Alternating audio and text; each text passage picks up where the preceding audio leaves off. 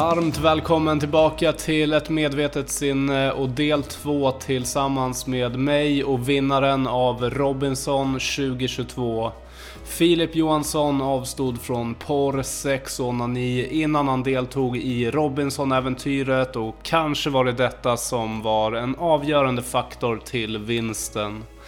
Idag så kommer vi att gå igenom varför man bör avstå från porr, onani och snabba belöningar som kan skapa falska förväntningar, taskiga relationer och en objektiv och dömande syn på sig själv och andra människor. Vi ser över vilka fördelar som uppkommer genom att avstå från detta och vad man kan få ut av livet. Här så kommer vi även in på den virtuella världen och eh, det sociala medietrycket för kändisskap.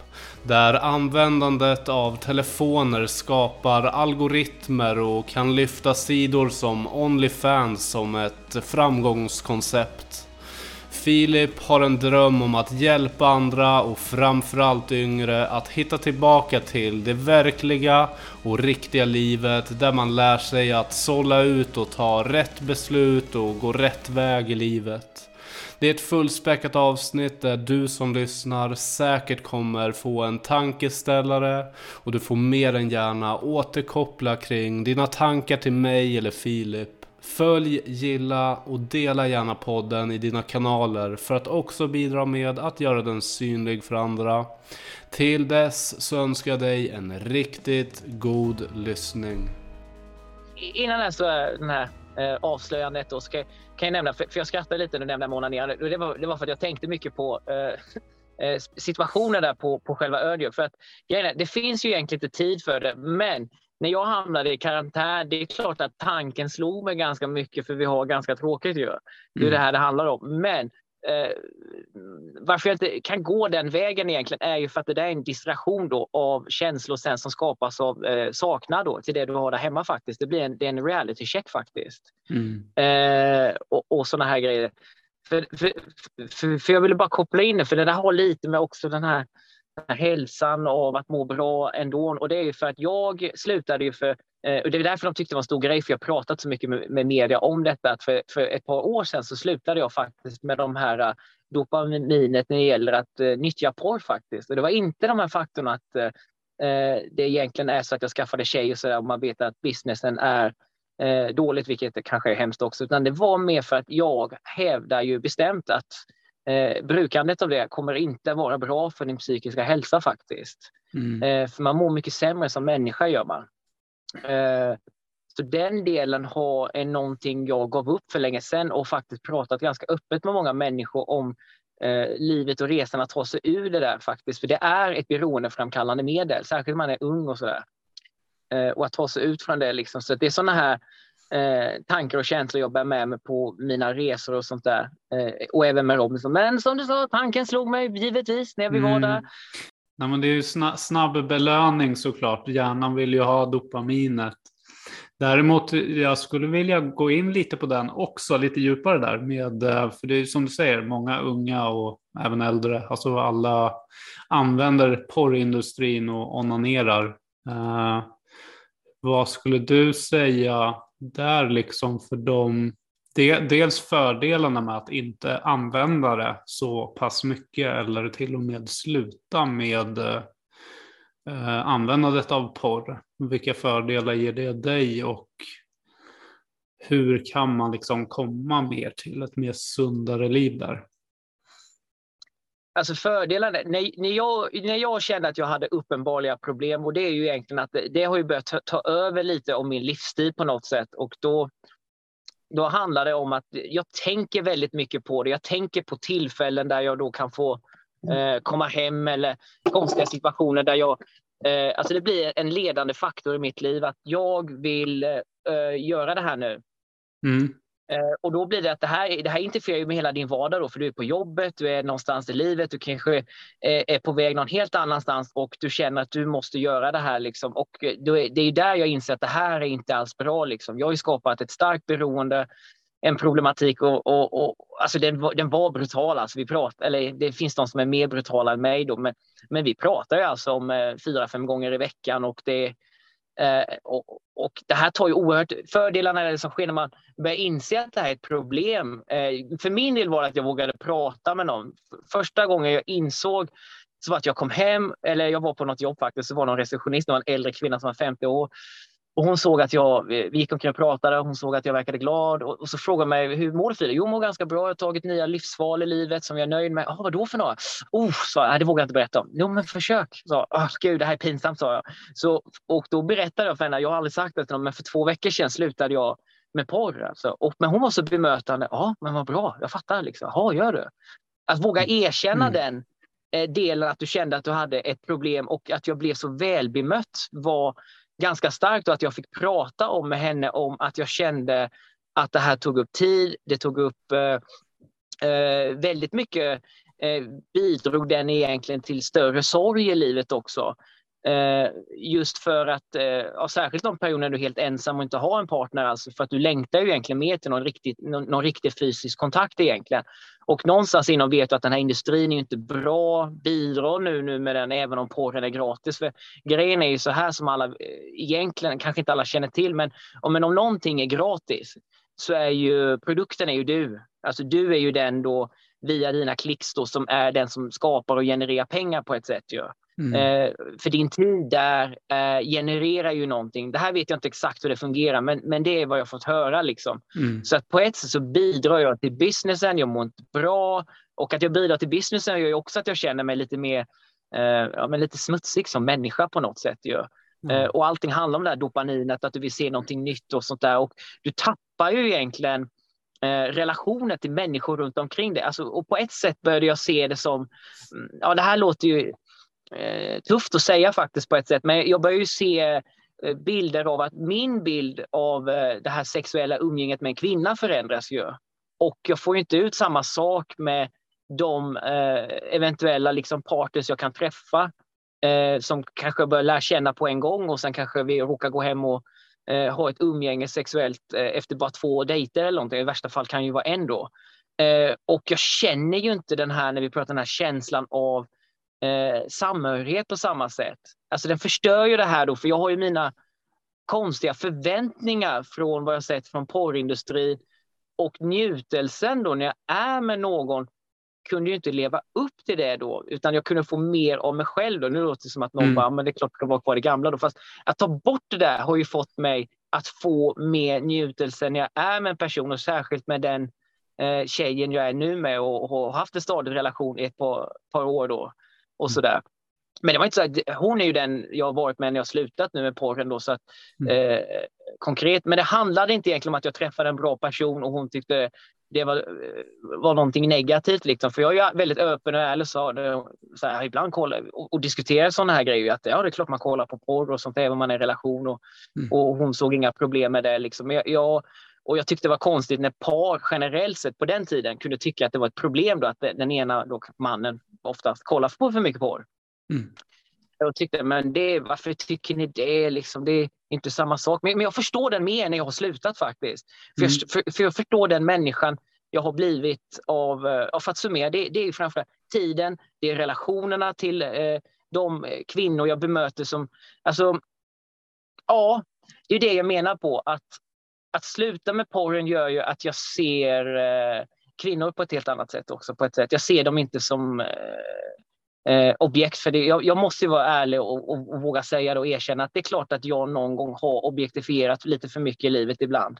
Att jag har varit ung eh, man i det här samhället och råkat gå den vägen faktiskt. Eh, mm. Särskilt den här perioden när vi pratar om festandet, när, när jag tog slut med relation, jag var singel och allt det jag upplevde. Och den här ensamheten jag kände av att kolla på porr och trodde det skulle ge någon njut. Alltså man, mm. I vissa fall så kör man ju tre, fyra gånger på en dag. Det är helt sinnessjukt att man har ju någon form av maraton.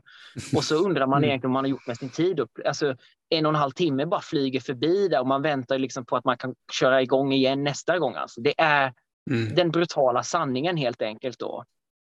Eh, och sådär. Och, och, ja, som du märkte, det här är ett ämne jag är lite nervös att prata om alltid, men det är för att ibland tror jag att det ska bli fel bemötande, men man måste våga prata om sånt där. Man måste våga, så att jag pratar ganska öppet med vänner om den här delen av ja, jag har varit så här, jag har inte alltid varit perfekt i mitt synsätt och tankar då, men det har gett mig så mycket mer i livet som jag inte kunde föreställa mig just då, där och då. För mm. jag var verkligen så här, ska, varför ska jag sluta med det? Men det var allt det här med dopaminet, den här problematiken av att eh, någonstans så mår du inte bra av att göra det här heller för att det försämrar ditt tillstånd egentligen. Så det är också mm. ett steg då när vi pratar om typ ta promenader och, och sånt där, att sluta med porren och onanera. Framförallt också, jag ska inte säga att jag inte rör mig själv längre. Liksom. Det är klart jag onanerar någon gång då, men det sätter ju liv på fantasin på ett sätt. Liksom. Och jag märker ju mm. då, uh, sitter jag och om onanering, men, men det är väldigt viktigt med en egen fantasi faktiskt. Det är väldigt viktigt att kunna föreställa sig uh, en egen inre kraft på något sätt när du faktiskt ska uppleva de här stunderna för dig själv. Då, liksom, för att du lägger faktiskt mer tid på dig själv på ett sätt som inte alla kanske vågar prata om. Att du faktiskt du lägger tid på att du ska njuta av dig själv alltså. Mm. Och må bra av att du är själv liksom. Du ska göra det här i en stund som eh, när du mår bra liksom av det. Liksom. För det är det jag menar liksom. Nu har jag varit borta mm. från min tjej i två månader. Det är klart som tusan att jag eh, fixar ett fint ögonblick här någonstans. Jag ska inte gå in på mm. detaljer för mycket, men eh, du förstår liksom att jag någon gång lägger lite tid på mig och tycker att vilken bra upplevelse det här var. För det ska inte ses som någonting fult heller att man onanerar, utan det ska vara så. Det kan bli en bra upplevelse. Mm. Och sådär.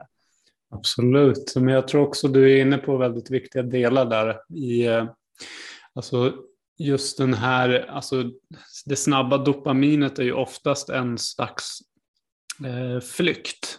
Eh, I alla fall när vi, när vi pratar om porr så är det ju som du säger, man är inne Egentligen vill man ha en partner, mer närhet och mer samhörighet med en verklig människa. Men det är så pass mycket svårare och längre sökande dopamin för att komma dit.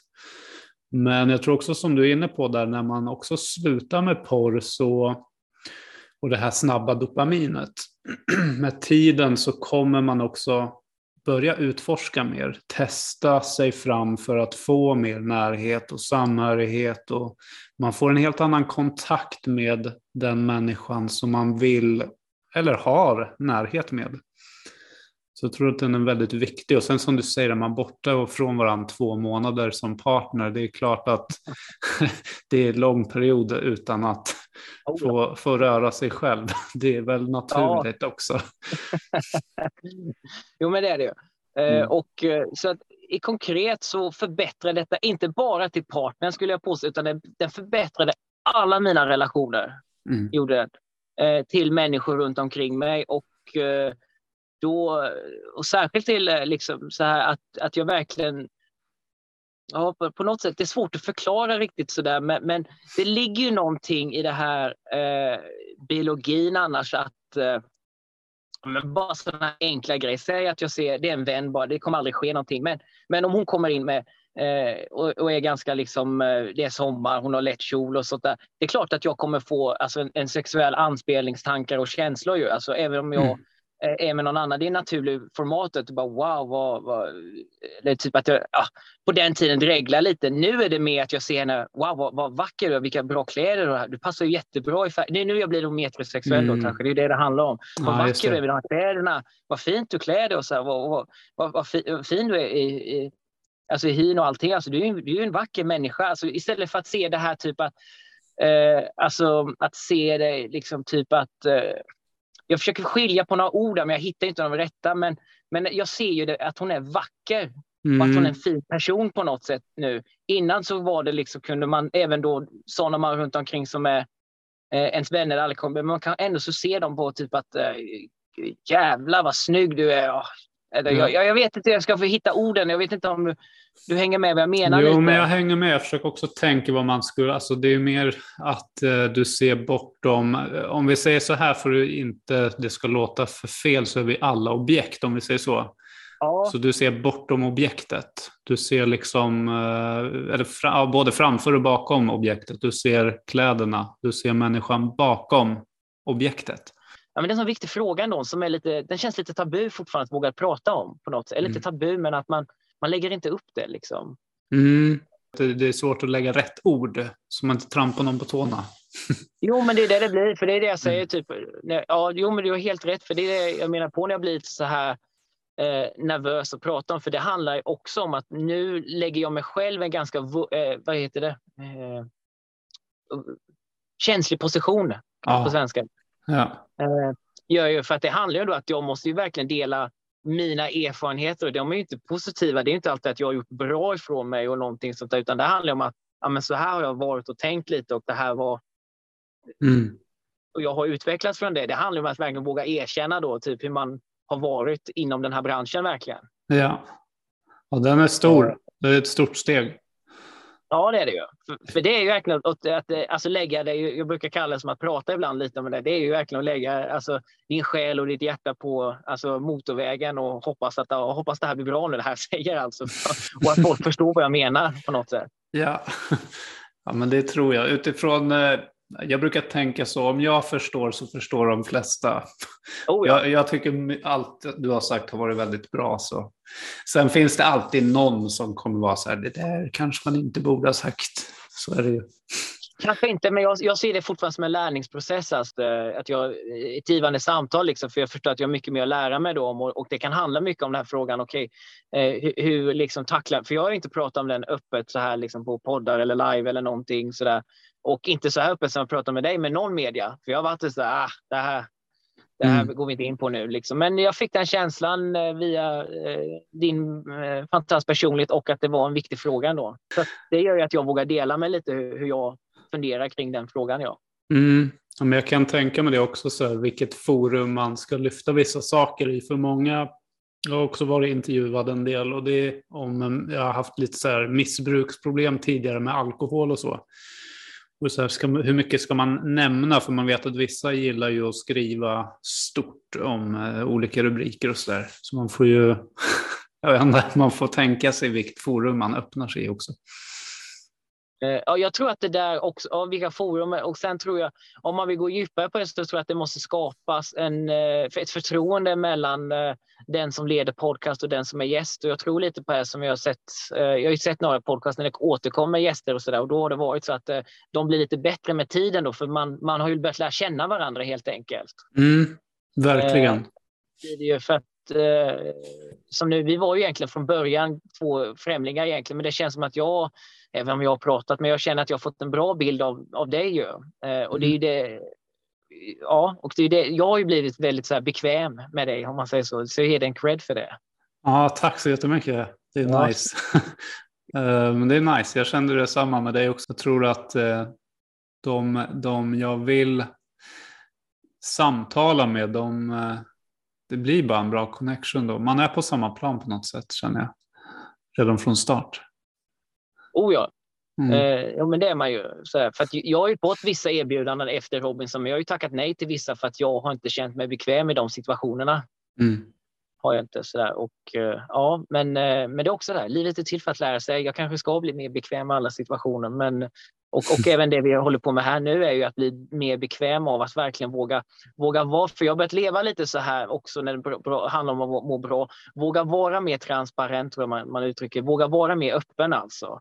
Alltså ja. våga det, för att det kommer att leda till bra grejer ändå. Eh, och, så. Och, och, och då gör det inget om jag säger en grej, sen kanske ingen hakar på det, för de, de, det var inte intressant då, men i framtiden sen kanske det är någon människa som du, du, du snappade upp det här, tyckte det här blev en bra grej mm. eh, och var en viktig fråga liksom.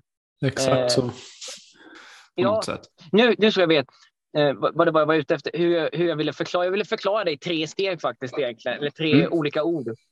Eh, säg att jag ser den här personen vi kommer och vi pratar då och jag, och jag säger det och, och känner så, shit, du, du, är, du är jäkligt, du är riktigt sexig alltså. Då har jag egentligen objektifierat henne säga att hon, hon är söt så är det att jag ser henne mer i ögonen skulle jag säga. Jag ser liksom ansiktet, jag ser vem du är. Liksom. Men är du vacker, då är du verkligen vacker inombords, djupt in i mm. själen. Alltså jag ser igenom dig, vem du är. Det är det jag är ute efter. Ja. Det här med att ta bort onanin hjälpte mig att se eh, att, eh, med det här vackra med människorna jag möter då. Mm. Eh, och det, det, är, det är den stora revolutionen av att sluta med onanin egentligen. Ja. Eh, är det. Och, och generellt sett till mina eh, alltså, nu är jag ju heterosexuell, men, men till mina manliga vänner med skulle jag beskriva det som. Liksom, för att någonstans när jag började prata om det här med dem så började de också känna av att det här faktiskt är ett problem i dem. Då, liksom. Så vi alla sitter i samma båt och har de här känslorna, men det är inte många som vågar prata om dem i, i alla grupper. För det är ju det är inte alltid du sitter där med ett gäng grabbar och, och sånt där och ner på tillsammans och plötsligt någon säger ja, men jag, jag har lagt ner porr faktiskt, för det är inte bra. Hur tänker ni om det? Mm. så, för det, det har varit en naturlig process så länge alltså. Mm, precis, precis. Jag har haft en dialog med några vänner och det har, eh, det har varit liknande samtal just där hur man ser bortom, just den här, man, man har inte samma, samma behov av det snabba dopaminet utan man, man suktar mer av det långsiktiga och djupa. Oh ja. Eh, istället för att du är sexig så blir det du är vacker, låt oss ha ett samtal eller jag vill veta mera. Alltså det blir ja. en helt annan grej. Oh ja. Eh.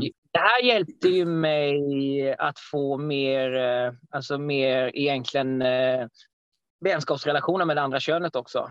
Mm. Och vilket jag tycker är enormt viktigt ändå på ett sätt. Och, och, och särskilt de stunderna när, när, man kanske är ensam, för man får någon form av eh, eh, större bekräftelse då av att kunna alltså, njuta av ett samtal med, med det andra könet.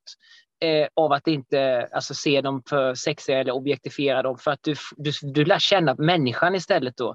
Så jag har skapat mycket, mycket bättre relationer då till och eh, fått en större då eh, vad ska man säga, grupp av kvinnliga vänner. Då. Och det här har ju också hjälpt mig på ett sätt att verkligen skapa en mycket, mycket mer stabilare eh, syn på eh, när det gäller kön, köns och, och, man och kvinna och att då på något sätt, eh, det jag är ute efter, jag känner ju mer jämställdhet alltså. Mm. Jag börjar gå, man börjar känna av den här vägen då att vi, att vi, vi, det spelar ingen roll om du är man eller kvinna och så här, för vi, vi tycker ju om varandra för dem vi är liksom. Ja. På något helt annat sätt alltså. Det är det, alltså det, för det försvinner verkligen det här jag vill ha dig attraktionen. Mm. Det är den som försvinner. Ja. Och det är den som är bra att ta bort tycker jag. För annars, alltså, säg att man lever det här onanerandet då, alltså, det är bara att gå på stan annars. Alltså, det finns ju hur många som helst som går omkring det. Och att, att ha den här känslan jag vill ha, den är inte så mm nice då på stan mm. faktiskt. När du är ensam särskilt och du ser alla. Och, och, och bara, för det är då du bara, jag vill verkligen vara med någon och ha någon och jag känner mig så ensam. Och sen går mm. du hem och så gör du ditt mönster igen. Just för att någonstans ändras ditt mönster av hur du bemöter människor när du, oh, ja. när du faktiskt tona ner kan man börja med. Man kan göra som alla andra grejer när man har problem. Man behöver inte gå liksom ultraradikal väg, men man kan, man kan börja tänka på det. Liksom. För som mm. allt annat kanske man har ditt, man kanske slutar två veckor, hoppa in igen och, i två dagar och sen bara ah, skit med. För då, mm. då ser man verkligen vad det gör med när man slutar lite och hoppar in igen. Det är då man ser, man märker av det sakta men säkert. Ja, ja men verkligen. Jag tänker också på eh, just om man nu är i den världen där man onanerar mycket och så vidare. Och så ser man någon vacker kvinna på tåget eller i det här fallet sexig och man blir kåt. Då när man är i den här onanivärlden så blir det ju oftast då att, ja ah, men nice, nu åker jag hem och onanerar. Eh, men kommer man ur den så händer det någonting annat, att man kanske på något sätt försöker få ett samtal med kvinnan för att få det riktiga. Eller mannen också. Jag vet inte hur det är för kvinnor. Det är väldigt svårt att sätta mig in i kvinnans onanivärld på det. Men det är säkert samma där, att man vill ha, alltså man får ett mer möte då. Tänker jag. Oh ja. Mm. Eh, och det är det här jag märker av då sakta men säkert av någonting tror jag att det här kommer ju låta, eh, det är inte alla som gillar, men det finns någon energiflow i en ju, det, på något sätt. Ju. Det finns ju någonting och jag tror att jag tror andra märker det här då och särskilt om det är liksom eh, möte med det andra könet i en miljö av att ni är eh, två främmande människor, men ni märker av, eller den andra, att du inte har några introduktioner med det här mötet egentligen, utan du är verkligen bara trevlig och för ett samtal. Liksom. Och det är det här som skapar någonting bra. Det är det här jag menar med som kommer mm. tillbaka, som blir bra sen. Att du sen eh, om man säger att du tycker det är tufft i livet och, så där, och har svårt med möten. Och, och det är de här små samtalen som har gjort det lättare för mig när vi pratar om samtal sen, att kunna göra det med de här jämte bussen eller någonting eller ge någon en komplimang och så där. Mm. Alltså små grejer. Om jag ser någon som har problem med någonting och det andra könet så kunde det vara sådana här grejer. Den kanske behöver hjälp, men jag vill inte att det ska visas att jag är intresserad och så. Men man släpper de här begären och man blir en helt annan person på det sättet. Ja, ja det är bra sagt där och det är verkligen som du säger, det blir ju mot alla, inte bara mot kvinnan utan det blir mot män, mot barn, mot folk man ser. Oh ja. Eh, för då, ja. Och man växer som människa grejen för att du står emot någonting som har en ganska stark kraft faktiskt. Det har en ganska stark kraft för det är så lättillgängligt. Det är det. Ja. Eh, ja, men vi alla har ju en telefon, alltså. alla har vi ju det. Alltså, vem som helst har ju access till porr egentligen. Mm. Eh, och då är det ju egentligen för mig, det är en stark beroendeframkallande någon form av, av drog som du faktiskt går omkring med i fickan 24-7 nästan. Ja, jajamän. Och den Så- är så ju den är ju svår att undvika i vissa fall, tänker jag också. Men eh, jag tänker det är så mycket, nu kommer jag inte ihåg siffror, men det är många procent på nätet som är porr.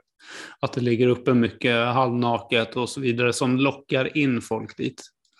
Så den är väl också viktig att eh, på något sätt lära sig att eh, scrolla förbi, tänker jag också. Om man är på sociala medier så funkar det ju som så att om du stannar vid en bild så förstår sociala medier att du vill ha mer av det här, så här får du ännu mer.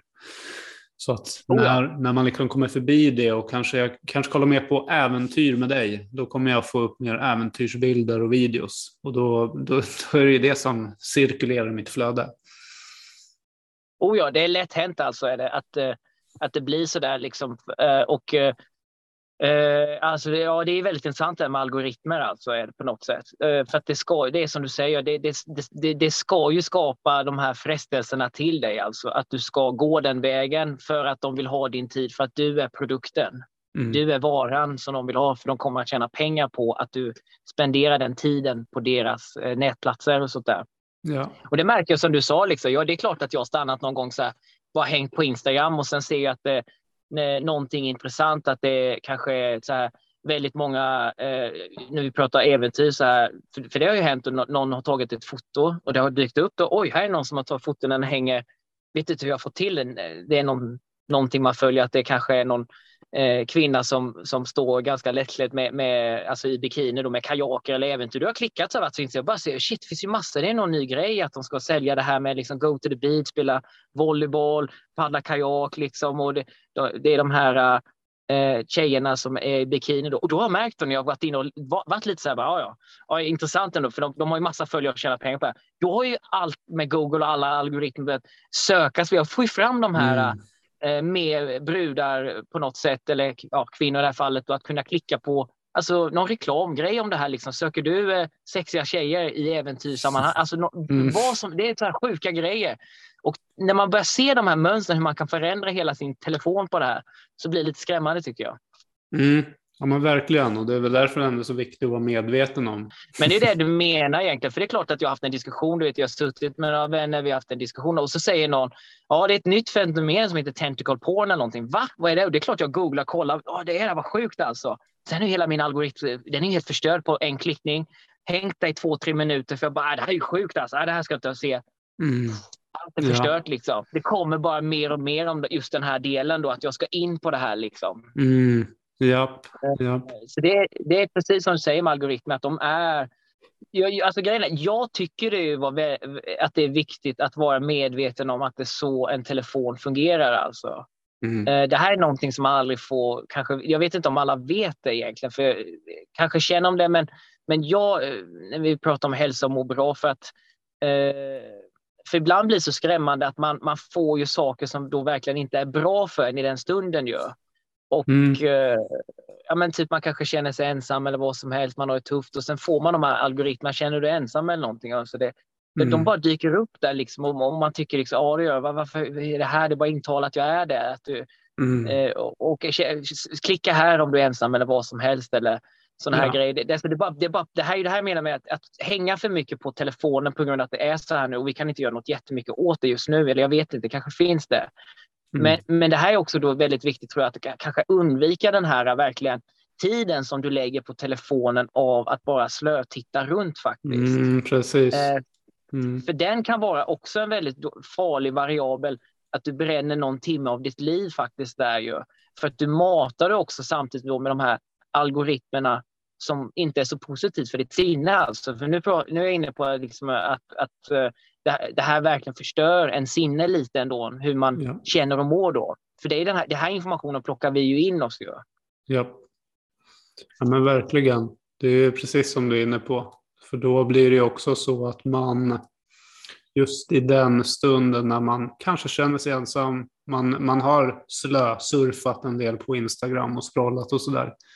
Gått en timme av ens liv och då vet ju också Instagram då kanske då om att så här, ah, men du är lite ensam, du spenderar ju väldigt mycket tid här på telefonen. Så hej, är du ensam? Klicka här. Den blir ja. väldigt eh, enkel då. Så det är nog bra att vara medvetet, vad kallar man det, medvetet scrolla, medveten scrollare. Uh, man säga. Medvetet, medvetet scrollande samt att det här med eh, när föräldrar ger sina barn så här en, en viss tid av hur mycket alltså, tid du ska lägga på, eh, alltså, eh, på telefonen, på skärmen. Alltså, att den är ganska alltså som vuxen har man ju frihet, man får göra precis vad man vill. Men här pratar vi återigen, liksom, precis som med kläderna, minimalister, att du kör en överkonsumentstil annars, även i telefonen när det gäller den här tiden av att skapa någon form av dopamin. Då, och då har du spenderat för mycket tid, så man måste ibland hålla även lite eh, ja, men ryggrad eller vad man kallar lite mer kurage, eh, kurage mot sig själv. Att jag får inte sluta upp och spendera för mycket tid på detta, utan jag måste vilja leva mer då. Mm. Jag har verkligen så att jag har, jag, jag, har någon app faktiskt där jag kan se hur mycket tid jag lägger per, per dag eh, mm. på telefonen. Och, och, och, jag har gått så långt att till vissa, det spelar ingen roll om jag lägger den på någonting bra, alltså om jag tittar på någon form av lite Youtube-dokumentär eller någonting. Eh, det är jättekul att jag kan lära mig på det sättet, men det verkliga livet finns där ute och vi får inte tappa bort oss i den virtuella världen för mycket. Mm. Eh, för även om jag tittar på någonting som jag skulle tycka var spännande eh, och få ut någonting av det. Det är precis som att man, när man ja, så gör, så, det det gör egentligen är ju att jag blir ju mer lat i mitt sinne alltså. Mm. Och jag orkar inte göra någonting mer den dagen kanske. Precis. Så, så det jag är ute efter egentligen, kommer man hem, liksom, gör gärna någonting på en gång i så fall om man vill komma ut och ta en promenad och röra sig. Så fastna inte där vid soffan och, eh, och det blir det första du gör, utan spara den lite till senare i så fall. För att du blir slö efter den tittandet eller att du tittar först men då i så fall är, är, ha den, den grejen även om du blir slö. Men då måste du ha en stark mentalitet om du blir slö, att du verkligen kommer gå ut och göra någonting. Eh, för, för, för, för, livet finns där ute liksom. Mm. Eh, och jag tror ju på den här grejen, alltså även om det regnar lite, att man ska ut och gå en liten promenad då, eh, för att det kommer vara bra för en att få den luften eller man har en balkong. Alltså häng på balkongen annars. Titta ja. ut där. Bestäm mm. dig, jag ska sitta en kvart, 20 minuter. Eh, det kan man kalla som meditation, fast det gör jag Verkligen. ibland till vissa vänner. Jag brukar säga till dem ibland att jag har mediterat. Eh, för, för oh, jag gjorde andning. Nej, nej, jag satt bara och tittade faktiskt ändå och, mm. och eh, filosoferade lite för mig själv, för den är viktig också att eh, du, och har du då, om du bor i en stad och har ett fönster eller vad som helst, liksom, alltså stå, öppna upp det om det ändå går och, och göra det, att det inte är för kallt och, liksom, och bara vara där en liten stund. Liksom. Verkligen, och den hjälper ju, när man gör de delarna så hjälper det också med det här långsiktiga dopaminet, för då, får, då händer det någonting där, att man, man börjar uppskatta det här långsiktiga, att faktiskt i stillhet sitta och njuta eller vara ute på en promenad. Så. Otro, du är inne på otroligt många bra saker där. Oh ja, alltså, det värsta jag upplevde när jag var i Oslo och jobbade egentligen och åkte den här tunnelbanan och bussen till jobbet var ju att eh, där upptäckte jag att människor liksom så fort de kom med bussen på morgonen eller kvällen och åkte hem, de var tvungna att sitta med sin telefon så här. Liksom. Det var väldigt få, knappt mm. ingen som satt och tittade var ute i fönstret. Jag vet att vi åker den här sträckan varje dag, jag vet att det inte är så speciellt. Men det handlar egentligen om att spendera tid med sig själv. Mm. Att eh, fundera lite på liksom, ah, hur, hur, men lite sådana enkla grejer egentligen. Men ah, hur känner jag för det här jobbet? Eller För det, är ju så här du kommer gå vidare sen om du är missnöjd med ditt jobb eller vad som, om du är missnöjd med någonting i livet. Det är ju egentligen att spendera lite tid med dig själv. Här har du tillfälle då. Exakt. Innan du kommer hem att göra det, tänkte jag. Så det är sådana här grejer. Då, att, men vi är lite uppslukade med att vi hela tiden måste ha någon form av underhållning. Ja. Att vi, plockar in, vi glömmer bort det då, att, att verkligen vara med oss själva och inte göra någonting. Mm. Ja, den är otroligt viktig. Men jag tänker dels eh, om vi, du ska få avslöja ju vem var det som var kåt. Kåtat på Robinson. Ba, ba, mm. ja, men det var Isabella var det. Hon var den som pratade om det mest av alla mm. i våra team då i eh, jag har glömt vilket lag vi lag syd var vi. Hon, eh, det var hon som gick omkring och, och, pratade väldigt mycket och det var henne jag drog det här skämtet till då. För att hon bara, för hon kunde gå omkring. Finns ingen plats här mannen? Finns ingen plats? Nej, men gå till biktpåsen. Gå till biktpåsen, sa henne. Det hade jag gjort om jag hade varit så desperat. Du är ensam där liksom. Så att hon, hon gick omkring det här på ett sätt som eh, vi andra var lite oförstående faktiskt. Bara typ, men vi är på Robinson alltså. Vi har inte tid med det här liksom. Vi måste fokusera. För vi började faktiskt prata om det här med, med onani och, så här, hon, och hon hade verkligen gjort det in i det sista. På, för vi var ganska tråkiga. Vi var ju tre dagar på ett hotellrum innan vi kom in dit. Då. Mm. Och så frågade hon mig, ja, men jag, jag, jag la ju ner det för länge sedan. Så, alltså allt det där med beröring för, för fem, sex dagar än. Så jag brydde, vi, vi la inte den tiden, jag och tjejen, att vi skulle ha eh, ett jätteromantiskt avsked, för vi, vi är så starka i förhållandet då. Liksom. Vi behöver inte ha någon sån där sista gång, för det var så stressigt att komma iväg, jag. Mm. Sjukt, sa jag. hade ju, för att hon mer, eh, kanske skulle köra till det sista, så, men, men, men, men jag sa till henne, för att det är väldigt viktigt, vet jag generellt sett, att faktiskt plocka bort de där känslorna när du ska in på något sånt här, för att det är lite jobbigt, sa jag. Och det var mm. många andra som sa det med, ja, att de, de, de också inte gjorde någonting på hotellrummet för de visste vi ska på Robinson nu. Liksom. Det här måste bort. Liksom. Ja. Eh, och det tyckte jag var ganska roligt med henne faktiskt. Och hon var väldigt skön på det sättet att hon, hon, för hon hade inte släppt mig. För jag pratade lite om den här Alltså, nu var man ju själv, man hade ju ingen telefon där, så hon var ju verkligen med sig själv. Hon kanske, hon kanske hade jättefantastiska ögonblick, jag gick aldrig in på detaljer. Men hon kom ju in med känslan då till Robinson från civilisationen då. Mm, just det. Jag menar, hon kom ju in med de här känslorna och sådär. Och, och hon kom ju in med det här jag vill ha-begäret nu. Liksom. Hon har inte släppt det och du ska vara med i Robinson. Och det är ganska tufft då, inser vi då, för det är ju på hennes sinne. Då, för vi, vi är ju ensamma på en ö med mindre av dem vi känner av och vi får ju ganska mycket dödtid och komma in med de känslorna kan ju vara lite jobbigt i början då tänkte jag. Mm. Så hon var det... så i början ganska mycket. ja, men jag kan tänka mig att den är svår, I, i, alltså när man går in där och faktiskt ska vara på en öde ö. Eh, hur, hur många veckor är det man är där? Eh, sex veckor är vi där. Liksom. Mm. Eh, och så. Men, men, det, var, det var en hel del som var så in i det sista. Så det var ju rökare där med. Nu är inte det exakt som att onanera, då, men de rökte mm. sin sista cigg. Alltså precis bara typ tio minuter innanför avfärd innan vi ska in. Och jag var så här, shit alltså. Att, att ni inte ville... Tuff ju att de inte mm. ville av. Jag tyckte det var konstigt eh, ändå, men, men, men då, det var en del som snusade med. De bara så här, all in, jag tar det där liksom. Jag orkar inte liksom tänka på det nu. Så ja. de körde det verkligen all in, att de tar problemen då när vi börjar.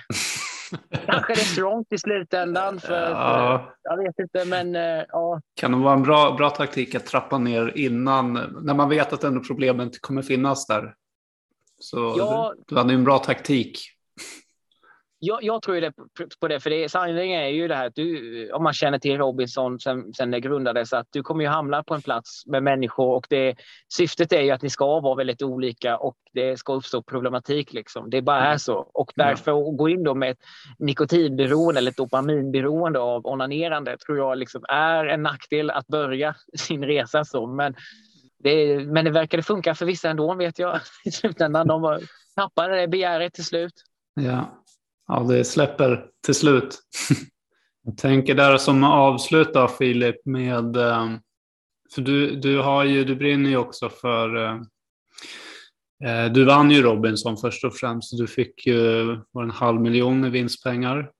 Och jag läste någonstans där om att så vad ska du göra för pengarna? Då hade du nämnt något om en lägerskola för Eh, barn och unga. Att du, och det, det ligger varmt om dig också, barn och ungas psykiska hälsa och välmående jag har hur, letat mig i hur ser det, hur, hur ser det från ut med eh, planen Småland med upp till Jämtland och, och hela den resan? Någonstans så tycker jag att eh, jo, men planerna ligger fortfarande på det. Jag har ju varit eh, ledig nu i sommar, Jämtland eller Dalarna och, och, och mm. generellt sett tittat på jättemånga platser runt om i Sverige och jag kan tänka mig det ska ske. Och, vänner jag känt mitt hjärta för länge sedan, men vissa av de här är lite entreprenörer inom olika format, så det är därför jag spenderar tid med att Pengarna har låtit lagt på något bra investeringssparkonto, låta dem vila där faktiskt göra de ska gå till den här drömmen om att vilja stress. Du ska ju eh, köra någonting i framtiden som blir lite mer av att faktiskt, och jag kan förstå eh, det vi alltid varit inne på, att ge tillbaks ja, mer än vad jag tar nu. Samtidigt så eh, har jag för jag har kommit dit i livet med alla mina erfarenheter och allt det här guidandet och känslorna Nu pratar jag ju om en livsstil när jag mådde dåligt. Och i det här tåget måste jag ju få med mig min tjej bland annat. pratat jättemycket. Vart vill du tänka dig att bo och leva? Familjefestivaler. Jag har hittat massa tåget, jättemånga fina bilder och har ju bara stärkts av att de med henne när jag ser henne prata med mig och jag vill ju verkligen dela med det här. Och, för att jag tror att friluftslivet kommer att vara en stor grej i framtiden för liksom, eh, med mark och sådär. Och om det här skulle vara intressant. Och jag kommer att kunna sätta dem på en bra livskurs till och med i livet, vad som är viktigt att leva för. Det är där jag menar att jag kliver på Så tankarna nu är väl att folk känner lite igen mig. Den drömmen lever ju kvar. Är det inte, känner, jag hoppas ju på något sätt. Jag har ju scoutat lite och pratat med mycket lokala folk i olika till vissa personer på middagar och sånt där. För att umgås med dem. Jag är väl på gång med det kan vara någon enkel grej att någon säger, åh, synd att inte mina barn är här. Bjud hem mig på middag då. Så, kanske vilja köpa så kan jag träffa dem då gärna. Så har och kanske få igång någonting säkert, inom loppet av två år. Kan jag säga. Jag försöker inte springa in i detta de här drömmarna nu. Mm. För mig är det jättebra att börja nätverka. Ja, för i sommar var det väldigt viktigt att jag faktiskt träffade lite vänner och tittade runt på platser i föräldrars ögon sa jag. Och, verkligen valde lite med omsorg vad det kunde vara. För jag mitt självförtroende. Följa med på den här resan. Att ni tycker det här, alltså vi föräldrar, att barn och ungdomar skulle bli taggade på detta. Ni måste, jag måste bygga det självförtroendet den här sommaren insåg jag ju. Mm. Eh, hur, hur, annorlunda det kanske låter när man ska skapa en business, att man inte gör det först på en gång, utan jag bygger först på mitt självförtroende. Sen åker jag upp och eh, spenderar en, eh, eh, en vinter kommer det bli med min tjej uppe i norr då och jobbar fortfarande lite med guidandet. Men nu har jag liksom med en tanke då att det här kan fungera. De har gett mig troende. Jag har pratat med mina kompisar, varit entreprenör. Så här skapar du dina grejer. Det är bara eh, upp där nu. För jag måste också samtidigt ha lite jobb i bakgrunden. Jag måste hitta en mark, jag måste hitta en plats. Det är mycket som, så den måste komma först ju. Och så kan jag bygga på allting sakta men säkert. Och sen i den här vanen jag har nu, som jag köpte i sommar, mm. så kommer hon och jag lämna sen norr någonstans i mars, april. Och tanken är ju att eh, förhoppningsvis komma till en plats där jag kanske kanske till, får börja med att hyra någonting och börjat inse, kanske inte kan gå den vägen att jag kan köpa det, men jag kanske kan hitta kontakter. För det upptäckte jag när jag var ute på de här resorna, att det var någon, jag har en jättestor mark som inte använder till någonting. Jaha, vad intressant. Och en gammal lada där. Jaha. Det har ju ställt, okej, okay, mm. kanske måste inte jag köpa det här och äga Just det här. Alltså. Kanske mm. kan jag gå, för jag trodde ett tag väldigt länge att de här Robinson måste gå till att investera och köpa allt det. Men då börjar jag inse, om det finns lokalbo och hjältar som vill förändra, så kan ju de vara en tillgång till det här. För kan jag få några att vara taggade på det här med och tycka det är en kul grej att vi ska starta lite lägerskola. Det är inte så att jag behöver äga marken då ju. Det är ju någon vi kan arrendera från den här personen eller att den kanske till och med delar ut det här i början eh, billigt eller kanske rent av eh, gratis för den älskar idén och mm. tanken om det här eller vill ha en del av och, och, hela den här drömmen bygger egentligen på att jag för de pratar om finansiella grejer då, men jag, nu är jag inte så jätteinsatt men jag är lite inne på, det finns mycket bidrag att söka inom det här. Det finns, det här är egentligen någonting jag kan tycka att får du någonting på rullning som är så bra och det är kanske nära Dalarna, nära Stockholm, stora städer, där det kanske, som jag eh, har en personlig känsla av att det är många där som skulle behöva komma. Kanske kan staten stödja det här med, så att det kan, och för att det här ska kunna gå då med alla som har ojämn balans i ekonomi, föräldrar, att de faktiskt kan skicka iväg dem på de här formerna av lägerskolor. Och jag pratar om att de ska få vara eh, att det kan vara ett större äventyr verkligen. Alltså det blir lite mm. mini-Robinson kan man säga för att vi ska kunna köra en sån här format att, jag vet inte hur det är, men jag tänker mig minst tio dagar i alla fall, att de är där en längre period verkligen mm. hemifrån. För jag tror att det är bra för barn att få komma ifrån sina föräldrar mm. Mm. Eh, och få komma iväg på så här. Den här känslan har jag fått från en film som heter Föräldrafällan och det är för att de har sådana college-grejer i USA lite att de åker iväg. De var ju borta en hel månad så jag sa för drömmen är att det skulle vara ännu längre, men det kanske jag inte vet om vi är redo för just nu. Men man kan sakta men säkert gå den vägen. Eh, och jag behöver ju inte jag har alltid sagt så här till, till många människor, jag behöver inte tänka för stort heller, det kan leda till någonting stort. Men, men det har jag varit för hela tiden. Om du vill bli en uh, musiker till exempel, om du spelar på fredagskvällen på en lokalpub, då har du lyckats, du har blivit musiker. Samma sak med det här, om jag lyckas på något sätt komma in, uh, att jag kanske måste varje vinter ändå jobba kanske med uh, ett mer dödligt jobb numera, skulle jag fråga, för det kanske inte finns så mycket äventyr där. Jag kanske jobbar inom service i något annat format eh, via kanske jobba på någon XXL eller friluftsbutik eller sådär. Men att på sommaren kan bedriva projektet eller kanske bara börja med att det är tre dagars kurser. Kom mm. hit, liksom. var lite så här, vi har det. Eller att det bara är så enkelt att det är vissa festivaler och jag erbjuder det som en workshop. För jag, det är därför jag varit lite på de här familjefestivalerna som urkult lite, för jag har tittat och undersökt det här. Okej, okay, här har ni massa workshops. Här finns det jättemånga ungdomar och barn. Den här är en festival på tre dagar. Du kanske inte behöver ha marken. Du kan börja branda det på ett helt annat sätt. Sen är det fantastiskt om jag kan gå den vägen, men våga se det mer som det här blir din livsstil nu. Mm. Istället för att du eh, skapar det som... För det här företaget, eller den här tanken, den här känslan, den här idén bygger inte på att jag ska tjäna massa pengar och bli rik på det. Mm. det här, den bygger på att jag vill ge tillbaka någonting och ha livskvalitet. För det är allt med mina erfarenheter som jag lärde mig då. Jag var i Oslo, tjänade jättebra, blev inte lyckligare. Jag har varit med i Robinson, du nämnde. Ja, jag fick massa pengar, men jag tittade på det lite som en Oscarsstatyett, har jag beskrivit det som. Att, men vad betyder det här egentligen? Vad kan jag göra med det här? Eh, för att jag har ju levt väldigt enkelt, minimalistiskt som, som du själv nämner, eh, eller vi pratat om. Jag lever väldigt enkelt numera. Eh, jag har kunnat lägga lite pengar på hög innan och sådär. Och eh, i och med att jag lever så enkelt så, så är jag ju inte längre så eh, beroende av att jag vill ha den här jag vill ha-känslan av för bara mig. Mm. Utan för mig är det verkligen det här, jag har fått en gåva av livet ansåg jag när jag lyckades vinna Robinson. Och jag fick en gåva ändå, för jag hade aldrig förväntat mig, för alla söker och man kommer in och så, där, så råkar man vinna. Så att för mig har det blivit så här att jag inte vill göra som jag gjorde förr i tiden. Du jobbade, du åkte till eh, Asien, du kom tillbaks, jobbade, alltså du gjorde det för dig själv liksom på något sätt.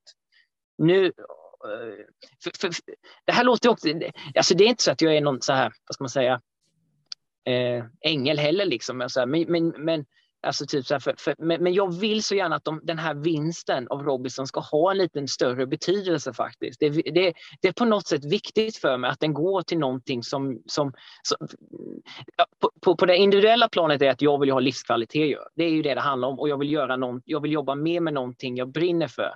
Mm. För jag har beskrivit det så här också, liksom att jag har jobbat, jag började jobba med barn och ungdomar när jag började min äventyrskarriär. Och jag nådde ju toppen någon gång att du sitter typ på en helikopter och åker till Kebnekaise med jättestora ledare och någon frågar hur var det? Det var fantastiskt, men jag inser att jag måste tillbaka till mina rötter. Vadå? Nej, men jag vill inte jobba egentligen med de här människorna som har jättemycket pengar och betalar för det här och gör den här upplevelsen. Jag får ett jättebra liv, sa jag Jag får jättemånga spännande grejer.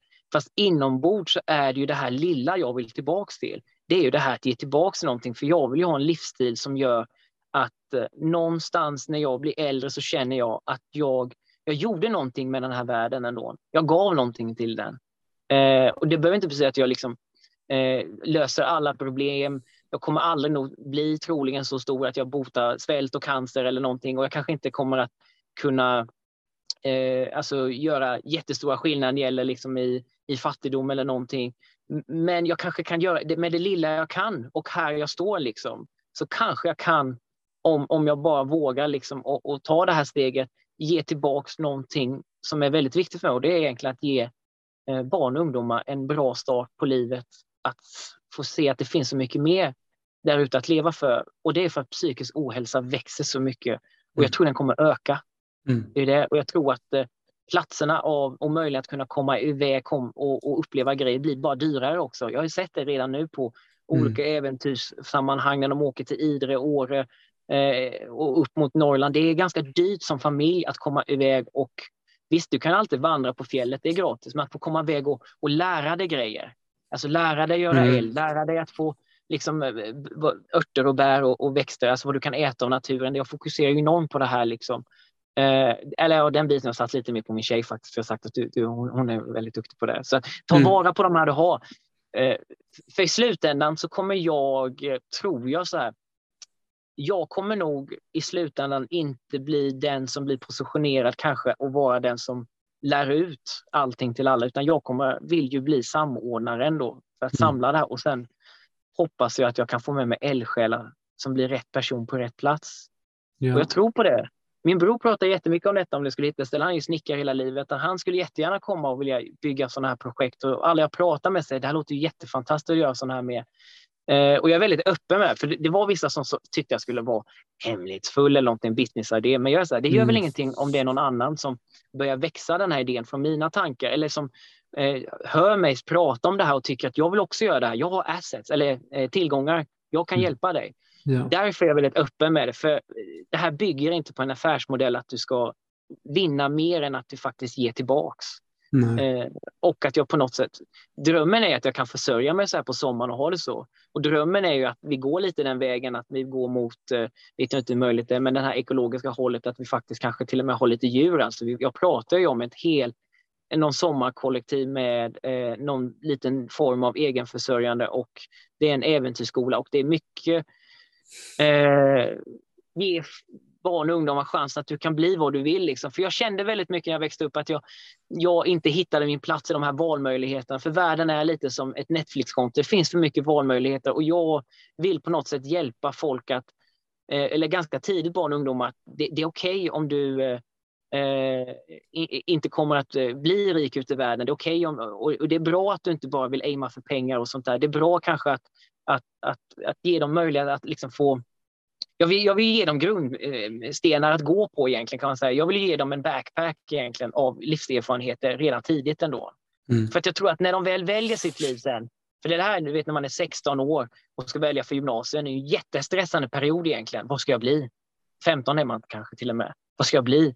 Jag valde helt fel. Jättepressad var jag. Vad ska jag välja? Och sen så slutar man där. Man kanske känner man väljer fel och jag försökte studera någonting, valde fel. Jag gick till Oslo för att jag skulle tjäna pengar. Det blir fel. Alltså jag känner ju någonstans att hade man byggt upp det här lite mer med att hjälpa folk med att, att kanske och, och, att, att ta beslut faktiskt, för det är det äventyrsgrejen handlar om. Du, du får ju sättas inför beslutsfattande moment.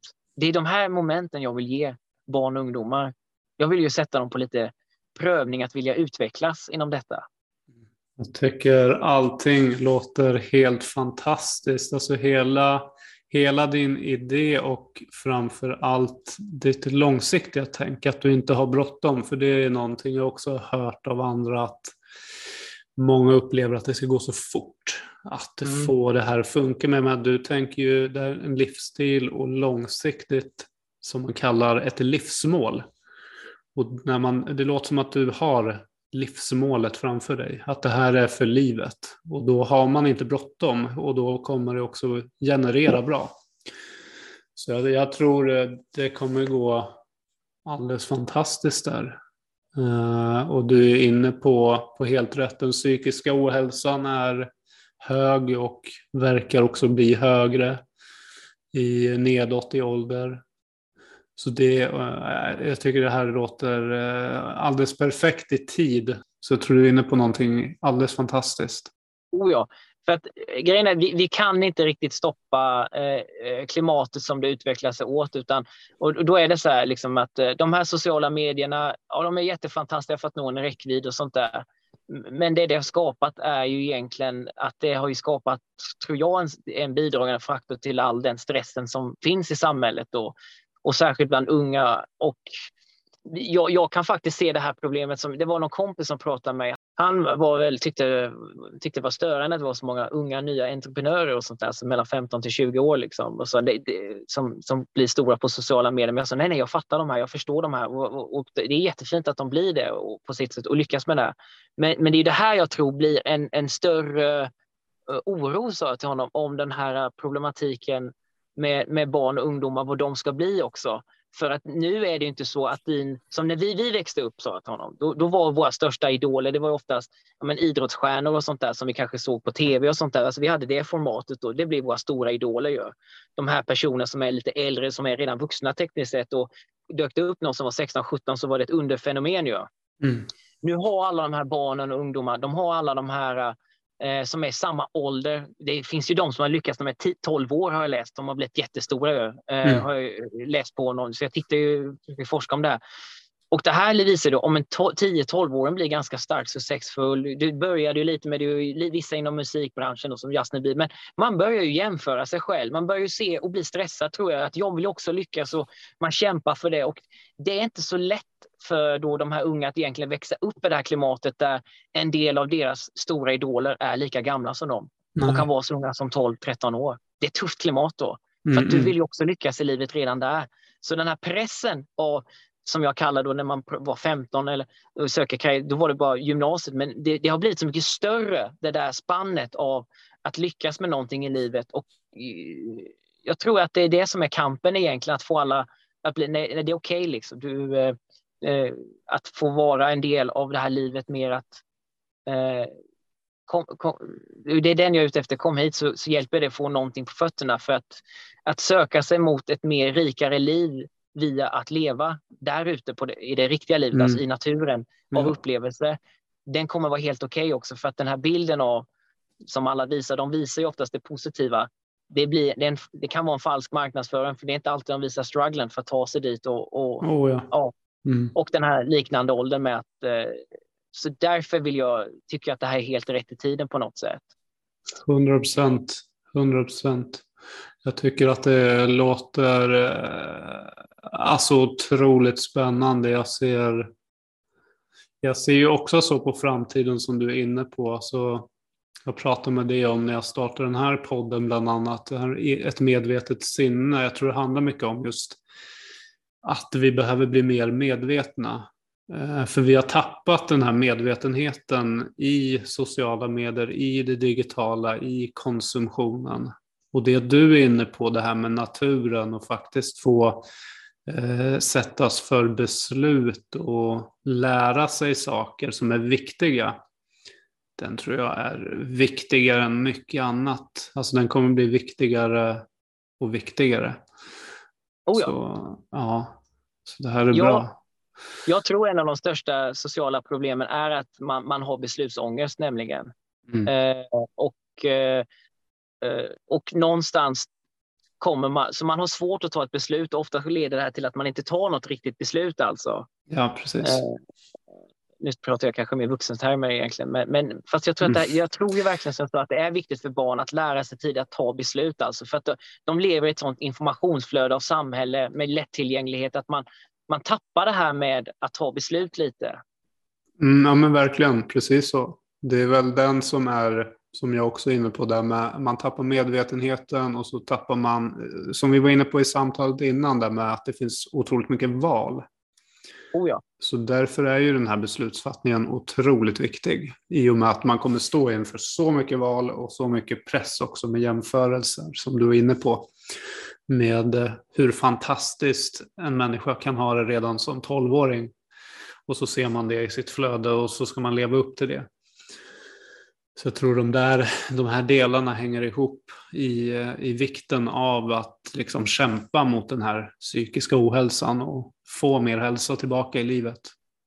Ja, men jag tror på det, liksom, för att jag ser ju lite, nu har inte jag forskat så mycket om det här, men jag ser ju liksom eh, de här uh, mörka variablerna. Jag, jag, jag, kan se ett mörker över någon. Sen, sen, har jag ingen information om detta egentligen. Nu går jag på hal is här faktiskt. Mm. Uh, utan det är inne på det är lite så här med uh, Onlyfans, för jag har inte riktigt förstått med det. Det är någonting jag har hört men inte gjort så mycket. Men jag ser ju då liksom att, att man kanske måste vara en viss ålder upp med ett sådant konto. Men det, det går ju alltid att kringgå det vet jag ju på något sätt. Det, det går det ju alltid. Och jag ser den här pressen och många kan ha att göra det här. Och jag tror att många kommer att råka kanske göra mm. felbeslut via dem sidorna då. Nu får jag säkert någon på mig som tycker det här är svinbra, men, men alltså det, det kan vara bra. Men jag kan också se, jag, ja, jag borde egentligen ha forskat lite mer innan jag säger det, men, men det, det, blir någon form av exklusivitet där när det handlar om det. Och är du ung och kan få tag i någonting som och få en massa följare så där så kan det skapa också en Alltså det, det, det, skapar ju någonting. Alltså det, det finns jättemånga som pratar om det här när de är äldre. Alltså typ, ja, men nu nämnde jag Justin Bieber innan, men han har ju gått ut och öppnat upp sig att det värsta som hände honom i livet, som ännu är det bästa, det var att han blev känd när han var så ung, för han kunde inte hantera det. Mm. Han kunde ja. inte hantera att han blev så stor och, eh, eh och jag tror då generellt det är det här som kommer bli då, många då runt omkring som pratar om vi måste prata om de som är i närhet av växande unga stjärnor. Hur kommer de hantera det här liksom? Om de känner att de inte kan leva upp till de här förväntningarna som de ser och hoppas på. Mm. Verkligen. Och sådär. Och, eh, så att eh, hela det här bygger ju egentligen på av hela det här livet vi pratar om att det, det är okej okay att det tar tid innan du hittar din grej alltså, men vi ska hjälpa dig så mycket vi kan här. Liksom. Eller vi ska mm. försöka vägleda dig lite. Du, jag visar korridor, jag visar, jag visar dörren, men du får öppna den själv. Liksom. Jag kan visa den till dig. Mm. Liksom, lite som Matrix, Exakt så. Att man, man visar ja. en dörr och öppnar, sen kommer det finnas fler dörrar. Men jag, jag, kommer försöka, jag vill hjälpa folk på det sättet, att ge, eller folk, unga, att ge dem lite mer vägledning på något sätt. Mm. Det är fantastiskt. Man skulle själv behövt eh, de här dörrarna när man själv var ung. Och som oh ja. du är inne på, det är ännu värre nu som, som, som ung. Jag beskrev det så här för vissa, för att våga den här drömmen så måste jag kolla om jag har det i mig att föräldrar och barn acceptera mig. Därför var de här mm. mötena med föräldrar och barn hela sommaren jätteviktiga Smart. för mig. För att jag försökte hela tiden vara mig själv och våga liksom. För jag fick ganska hårda, tuffa frågor om Robinson från barn. På så mm. sätt föräldrarna sa nej, nej, nej, det där kan du inte prata om. Men jag bara, nej, nej, oh, nej, men de vill ha ett svar. Jag ska ge dem ett. Liksom. För den här filosofin att våga ge svar, liksom, att våga, eller våga säga någonting bara, tror jag mestadels alltså. Mm. Eh, och den är en viktig del i det här självförtroendebyggandet då för att jag inser att eh, de kan ju råka lita på mig blint och eh, tänk om jag har helt fel ute med det jag säger alltså. Mm. Det är ju jättejobbigt. Eh, för, för jag känner så här, om inte jag kan eh, vara den personen, då kanske jag drömmer fel egentligen. Mm. Jag förstår vad jag menar? Ja, liksom, men jag, precis. Jag... Alltså, du, det är den bilden, alltså det som du gör nu, det är ju det som speglar hur du också vill att andra ska vara. Öppna, mm. sårbara. Och då måste du ju själv kunna vara det. Ja. Så den, eh, för den avspeglar sig. Och det, det, tycker jag faktiskt att den gör också. Du är ju otroligt öppen. Så det är ju, den är ju så viktig i, i ditt arbete också. Eh, men, ja, men framförallt livet. Mm. Jo, men det, det, blir det. För att, för att jag eh, adresserar ju de här sanningarna fast jag försöker ju vara på ett, på ett helt annat sätt. Då, på ett sätt. Men om det är alltså väldigt unga som frågar mig varför blev du äventyrsguide? Och en fråga, svar kommer ju vara ja, för att jag, livet var jobbigt. Jag, jag faktiskt mådde dåligt och, och jag sökte efter att må lite bättre. Liksom. Det, det var tufft. Alltså. Det, det, det, det, du, när ni växer upp kommer ni kanske märka att det, det, kan bli tuffare med åren. Liksom. Men, men det handlar om det här att ha ett, en dröm och ett mål och gå för den. Och jag gjorde det. Så. Det är därför jag har kommit där jag är och det är därför jag fick komma med Robinson. Så, så att det, det, det har varit eh, mycket sorg att ta sig dit, säger jag då.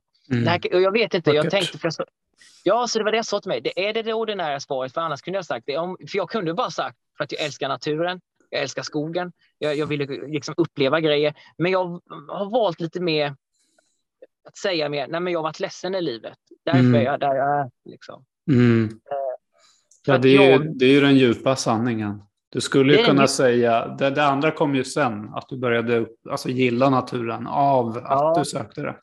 Mm och sådana här För då, då beskriver för om ni har känt, för jag kan prata så här med dem då, eller dem, eh, men barn då. För om ni har känt er ledsen lite någon gång så kanske ni förstår lite vad jag menar, hur det känns att vara ledsen alltså. Mm. Eh, och, och, väldigt ofta kommer någon, det är det här som fått mig tro på, för då har de, jo men jag, jag har varit ledsen ibland, ja det är tufft, eller hur? Ja, så, ja det, så, jag har varit ledsen liksom. Men, men jag ville jobba och, och, ha, det är då jag kommer att ha upplevelser, ha ett bra liv och vilja vara med folk med och er framför allt. Så här, för, ni, så här, för att det här är jättekul de här mötena säger jag till. Så jag, jag, jag, till en, jag tackar ju dem för mötet, så tack för att ni kom fram och ville prata med mig. Alltså, jag blir så här, tack, eh, försöker komma ihåg namn, tack Mike och, mm, och Alice, det var, det var trevligt liksom. Så här.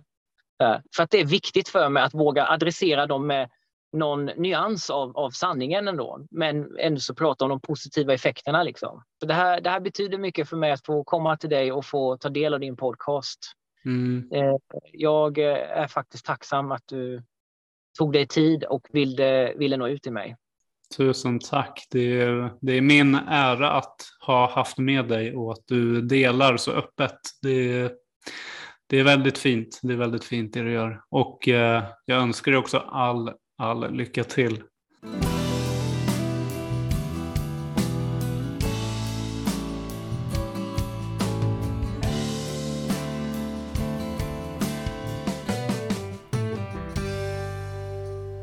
Jag vill eh, tacka dig för att du har lyssnat och deltagit i detta avsnitt. Och eh, om du gillade avsnittet så glöm inte att eh, följa, gilla och dela podcasten för att också bidra med att göra den synlig för andra.